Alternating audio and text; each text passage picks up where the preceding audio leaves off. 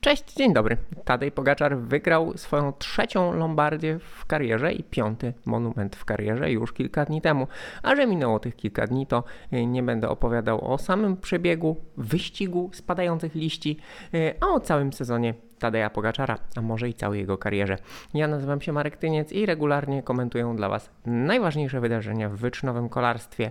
E, I w sumie właśnie ten sezon Tadeja Pogaczara cały jest e, istotnym z punktu widzenia wyczynowego kolarstwa.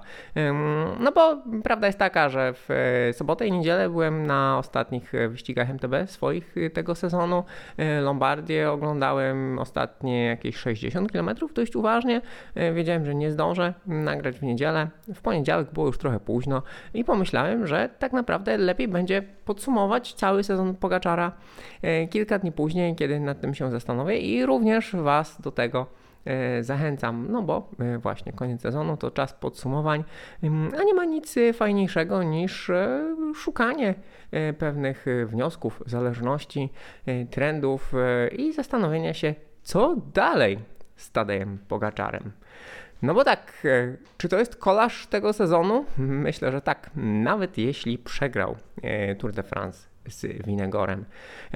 Ale z punktu widzenia całości, z punktu widzenia całej jego kariery i z punktu widzenia całego te, tego sezonu, e, naprawdę Tadej Pogaczar e, dokonuje rzeczy wielkich. E, kolejny rok z rzędu jest w gazie od wiosny do jesieni, od Paryżnica do Lombardii.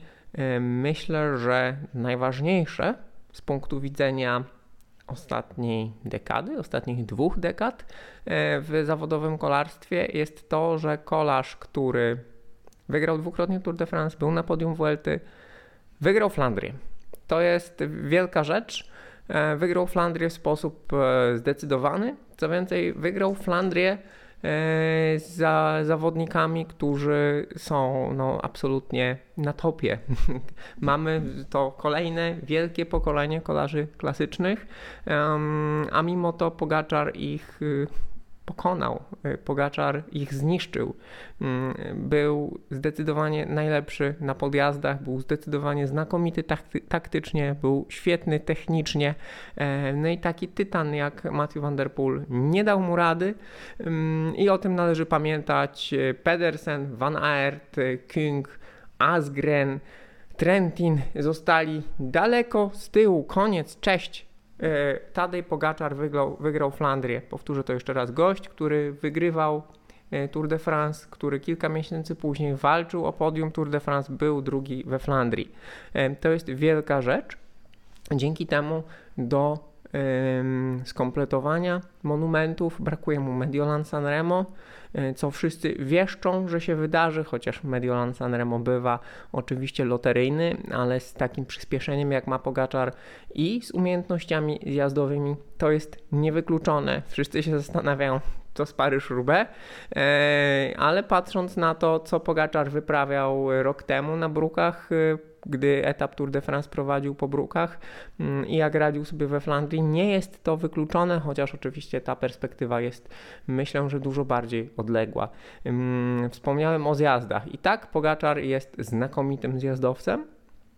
Chociaż zdarzają mu się błędy, ale Pogaczar zjeżdża odważnie i zjeżdża znakomicie technicznie. E, no i e, Lombardię którą przypomnę, wygrał po raz trzeci, to jest naprawdę duża rzecz. Lombardię e, wygrał na zjazdach, tak jak Lombardię na zjazdach wygrywał Vincenzo Nibali, będący znakomitym zjazdowcem. E, Lombardię, która była rozgrywana w bardzo wysokim tempie, o ile się nie mylę, e, podjazd Ganda, ostatni podjazd e, dnia i ostatni podjazd tegorocznego sezonu klasyków, mm, no i de facto ostatni duży podjazd tegorocznego sezonu w Europie. Pokonali, czołówka pokonała w bardzo wysokim tempie, szybciej niż w 2021 roku, mm, mimo że właśnie to już jest końcówka sezonu, tam zdarzały się jakieś kryzysy, a to odpadali, a to wracali. Roglicz był taki troszkę e, niepewny swego, ale również był istotny i był w tej grupie. Duża zasługa tego tempa to Rafał Majka i Adam Yates. Po raz kolejny w tym sezonie obaj mają wybitny sezon.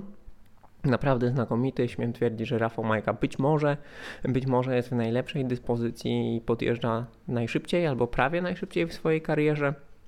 E, także to oni zrobili to tempo. No a Pogaczar odjechał na zjeździe. E, no i pojechał po, swój, po swoją trzecią Lombardię, po swój piąty monument, co jest absolutnie imponujące.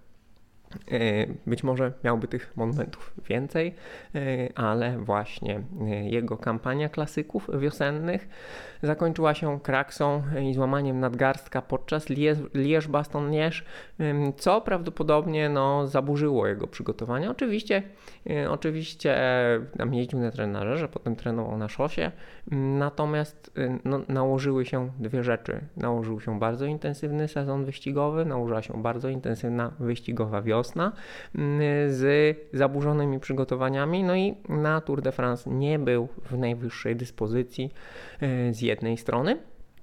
Zdarzały mu się e, gorsze dni. E, gorszy dzień był przede wszystkim na Col de la Los, gdzie tak naprawdę na dobre przegrał Tour de France, chociaż wszyscy pamiętamy czasówkę, którą w imponujący sposób pojechał, pojechał Winegor, ale tam Pogaczar był wciąż bardzo, bardzo dobry. Nie był najlepszą wersją siebie, natomiast był wciąż bardzo, bardzo dobry.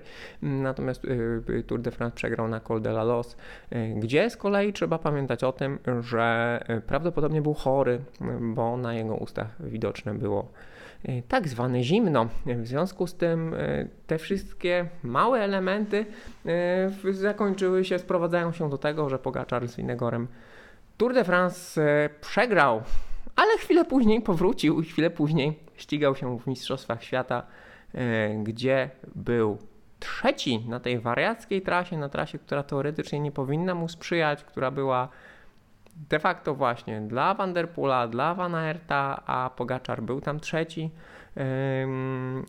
Po ciężkim sezonie, po zaburzonych przygotowaniach do Tour de France. No i Właśnie, ma medal Mistrzostw Świata ze startu wspólnego, co również, e, co również samo w sobie e, jest e, imponujące w tym wszystkim. To jest właśnie tych sukcesów Pogaczara, choćby w tym jednym sezonie jest bardzo dużo. No i pojawiają się pytania, czy Pogaczar jest kolarzem klasycznym, czy, kola, czy Pogaczar jest kolarzem etapowym. No i ja nie lubię takich porównań. Nie lubię takich porównań ale jeśli o kimś mówiło się, bo często mówi się tak, że ten czy ów kolarz jest następcą Merksa, no to realnie Pogaczarowi do tego następcy Merksa jest mm, najbliżej. Naprawdę imponujący sezon, imponująca kariera, e, monumenty, klasyki, etapówki, walońska strzała, Amstel Gold Race. E, jeśli jest w topowej dyspozycji, lub w bardzo dobrej dyspozycji, bo tutaj też trzeba powiedzieć, że no, Lombardia jest y, tym monumentem, tak przeskakuje od początku sezonu do środka sezonu, do końca sezonu, ale staram się łączyć pewne fakty w grupy y, y, zamiast iść chronologicznie, bo myślę, że to ma troszkę większy sens. Lombardia jest takim, Lombardia jest takim klasykiem, który sprzyja oczywiście kolarzom specjalizującym się w wyścigach etapowych. No i tutaj nie padają rekordy prędkości na podjazdach, bo wszyscy tak czy inaczej są już trochę ubici.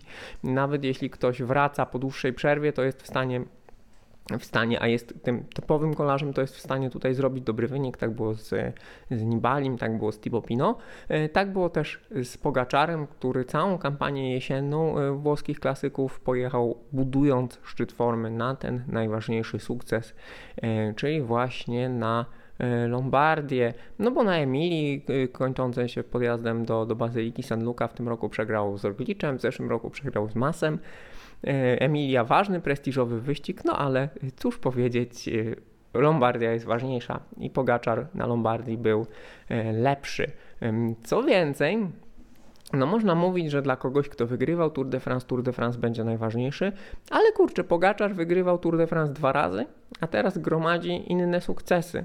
Myślę, że Tadej Pogaczar, kiedy skupi się wyłącznie na Tour de France albo w dużej mierze na Tour de France, będzie w stanie e, nawiązać rywalizację e, z Jonasem Winegorem lub z jakimś innym wielkim talentem, który nam się za chwilkę objawi, bo wierzę, że w tym momencie sytuacja w wyczynowym kolarstwie wygląda w ten sposób, że to nie jest tylko pojedynek, chociaż do tego się to sprowadza mm, w wynikach, w mediach i tak dalej, ale no, ten dopływ talentów jest tak szybki, e, że e, to, to myślę, że to nie będzie w najbliższych latach jeden na jeden ciągle mm, Pogacza z Winegorem. Pamiętajmy, że drużyna Jumbo się e, rozszczelniła. Była ta cała drama transferowo-sponsorska, mm, która na razie zakończyła się tylko odejściem Primoża Roglicza do Bory do Bora Hansgrohe. E, oprócz tego mamy Evenpula, Evenpula, który właśnie no, miał podjąć rękawice i mieliśmy oglądać wielkie starcie. Evenpula z Pogaczarem podczas Lierz-Baston-Lierz tam Pogaczar, e, tam Pogaczar wypadł, doznał kontuzji, e, natomiast e, karta się zupełnie odwróciła i właśnie tak wygląda kolarstwo, tak wygląda sport, tak wygląda kurcze życie. Kolarstwo jest wielką metaforą życia, jeśli można tak powiedzieć, troszkę trywializując albo mówiąc poważnie, wybierzcie jedno z dwóch. Karta się odwróciła i na Lombardii to Evenpool, który miał no, powalczyć w tym monumencie, miał się rozliczyć z Lombardią, gdzie przecież jego kariera e, została wstrząśnięta tuż po jej wielkim wybuchu, gdzie spadł z mostu, przypominam, i doznał kontuzji, gdzie na Giro, w związku z tym mówię w ogóle o włoskich wyścigach, na, na Giro mu nie idzie, e, z tego Giro się e, dwa razy już wycofał, no i Evenpool upadł. Upadł w pierwszej części wyścigu, no i znów nie zmierzył się z Pogaczarem. Zatem oni tak naprawdę nie bardzo mieli możliwość zmierzyć się jeden na jeden, będąc w niezłej dyspozycji. A to wszystko powoduje, że właśnie tych układów, układzików, e, opcji rywalizacji jest więcej niż tylko Pogaczar versus, versus Winegor. Co więcej, Pogaczar tych frontów ma więcej, bo ma fronty klasyczne, ma fronty etapowe. W związku z tym to wszystko naprawdę wygląda bardzo ciekawie. No i właśnie, mówię o wielu frontach, mówię o, wymieniam cały czas y, te znakomite wyniki, mówię o wyjątkowości zwycięstwa we Flandrii, mówię o, ko, mówię o kolekcjonowaniu e, monumentów, mówię o rywalizacji w Tour de France, a przecież no, każdy zwycięzca Tour de France, od każdego zwycięzcy Tour de France oczekujemy, że w końcu zmierzy się, e, zmierzy się z Giro d'Italia, a może jeśli mamy zawodnika o tak wielkim potencjale, to myślimy o tym, że może ustrzeli dublet, y, czyli wygra Giro i Tour, albo Tour i Vuelta w jednym roku. Mm, mamy wreszcie y, rok olimpijski przecież za moment i oczywiście trasa w Paryżu no nie będzie dla Pogaczara, ale z drugiej strony trasa w Glasgow też nie była dla Pogaczara, a przywiózł stamtąd medal.